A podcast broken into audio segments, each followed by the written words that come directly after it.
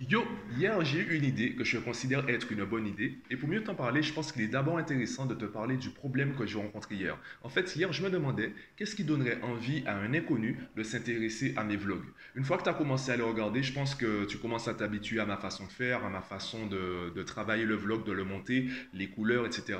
Donc, je pense qu'une fois que tu as commencé, comme pour une série, une fois que tu as commencé la série, c'est assez facile de la continuer. Il faut juste que la qualité ne diminue pas trop. Par contre, quand tu veux commencer une série, qu'est-ce qui va te donner envie de commencer cette série-là en particulier? Eh bien, je me suis posé la question hier et je me suis rappelé l'idée que j'avais eue lorsque j'avais voulu me relancer dans les vidéos, puisque je m'étais arrêté pour les podcasts. L'idée que j'avais eue, c'était de faire chaque semaine une vidéo dans laquelle je présente euh, une notion en productivité, une notion en mathématiques. Donc, ce serait une vidéo par semaine dans laquelle, en fait, voilà, je, retravaille une notion qu'on voit à l'école, une notion qui permettrait de travailler mieux et pas forcément plus. Et là, je me suis dit, et si je relançais cette idée, surtout si je la retravaillais? Et là, c'est ce que je vais essayer de faire. Chaque semaine, je vais te faire une vidéo, donc ce sera en format vertical, parce que je vais la découper en plusieurs petites parties que je pourrais en fait euh, diffuser aussi bien sur Instagram avec le compte Mathmaniac ou sur TikTok ou les autres plateformes. Donc il y aura le vlog qui sera la vidéo complète, sera la base la référence. Et dans cette vidéo, je vais découper plusieurs petites parties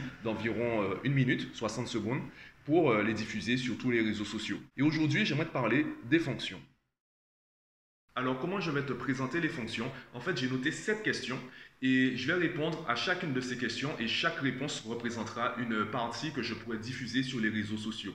Donc cette partie, puisqu'il y a 7 jours dans la semaine, ça permettra d'avoir une vidéo à publier par jour. Ça me permettra du coup en fait de concentrer, je te rappelle le principe 80-20. Et eh bien tous les vendredis, je ferai le vlog euh, pour la semaine. En fait, ce sera une vidéo que je pourrais diffuser tout au long de la semaine à raison d'une partie diffusée par jour.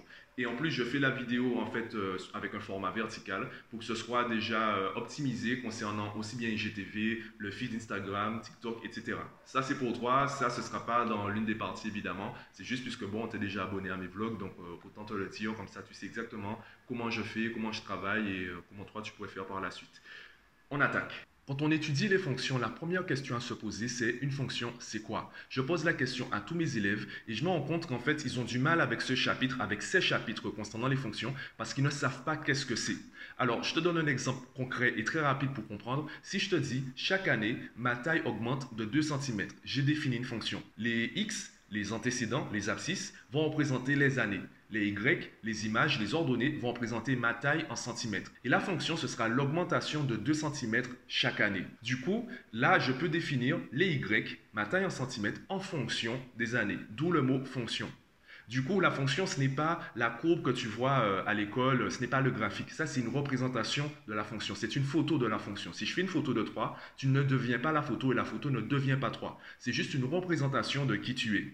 Donc, on va t'apprendre à manipuler ces informations pour définir un paramètre en fonction de l'autre. J'ai défini ma taille en centimètres en fonction des années. Même si on sait qu'est-ce qu'une fonction, on peut se demander à quoi ça sert. Est-ce que c'est vraiment utile de les utiliser? Est-ce que c'est vraiment utile de les enseigner? Eh bien, je vais te donner deux exemples où les fonctions sont utiles. Premier exemple, ce sont les prévisions. En analysant le passé, notamment avec les statistiques, on pourra développer une fonction, créer une fonction qui nous permettra de faire des prévisions sur le futur. Une fonction, finalement, c'est juste un processus qui se répète. Le deuxième exemple, ce sera les trajectoires. Il y a le basket où on va plutôt rester dans l'intuitif, on va répéter le même mouvement pour être sûr qu'il soit bon, pour être sûr d'avoir la même trajectoire. Il y a aussi les catapultes au temps de la guerre, puisque là, il fallait être sûr que le rocher arrive directement sous l'ennemi.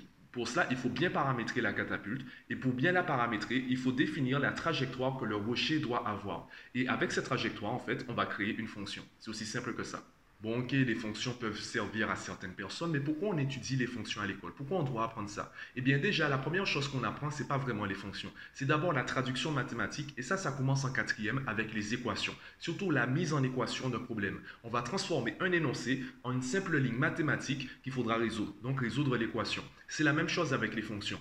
Une fonction, c'est un phénomène, un processus qui se répète. Donc, on va isoler ce processus et on va le généraliser avec une ligne mathématique pour que tout le monde puisse la comprendre. Je prends l'exemple du basket. N'importe quel joueur qui sait faire, par exemple, des trois points, il sait faire des trois points. Par contre, est-ce qu'il peut enseigner aux autres à réussir tous leurs trois points? Est-ce qu'il pourra enseigner aux autres la trajectoire exacte que le ballon doit avoir pour arriver au panier? Dans le basket, c'est assez compliqué et c'est encore plus compliqué lorsqu'il s'agit de l'ingénierie. Donc, avec les fonctions, ça nous permettra de généraliser un processus pour que tout le monde puisse comprendre de quoi on parle. Il faut juste avoir le niveau pour comprendre les fonctions. A-t-on besoin d'apprendre autant de choses différentes concernant les fonctions? En fait, c'est un processus qui est évolutif. Donc, en seconde, on va analyser les fonctions en les comparant d'autres fonctions, on le verra après. On verra en première comment analyser les variations de la fonction. En terminale, on passera à autre chose. Et finalement, le but, c'est quoi? Et c'est toujours d'analyser la courbe de la fonction. Et attention à une différence entre les deux. La fonction, c'est pas le trait que tu vas tracer dans le repère. Ça, c'est une courbe représentative de la fonction. Donc, on va analyser les variations de la courbe lorsqu'elle monte quand elle descend. Et surtout, on va analyser les points particuliers. Par exemple, lorsque la fonction passe de croissante à décroissante, on a un point particulier entre les deux. C'est un exemple. Donc, on va analyser tout cela et d'année, chaque année, en fait, on va trouver une nouvelle façon d'analyser les fonctions. En troisième, on a vu la base, on a vu tout ce qui est image, antécédent, le vocabulaire, etc.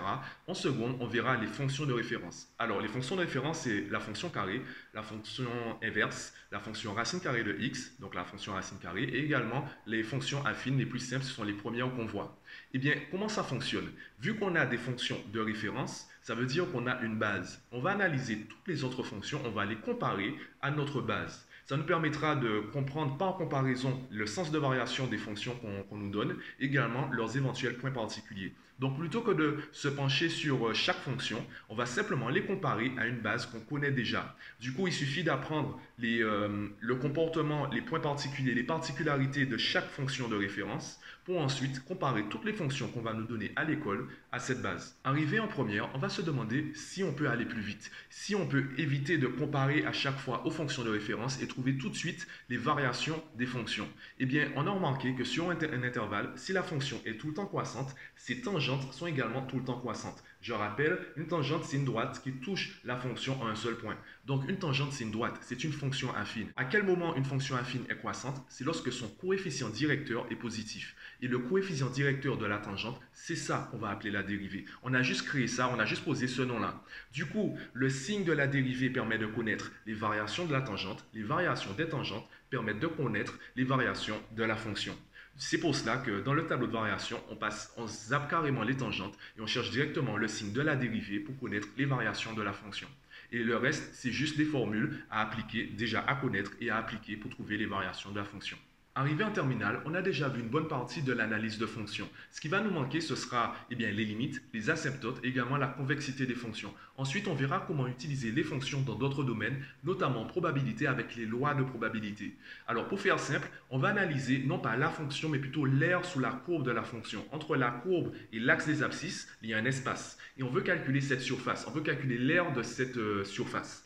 Et eh bien, pour cela, on va parler d'intégrale, d'intégration et surtout de primitive. Pour faire simple, eh bien, la dérivée de x au carré, c'est 2x. Donc x au carré est une primitive de 2x. Parce que sa dérivée, c'est 2x. Aussi simple que ça. Alors pourquoi je dis une primitive et non la primitive? Si je prends x au carré plus 5, eh bien, quand je fais la dérivée, j'obtiens toujours 2x. Et pour faire le plus simplement possible, eh bien, pour que tu sois bon en intégration, il faut d'abord que tu sois bon en dérivation.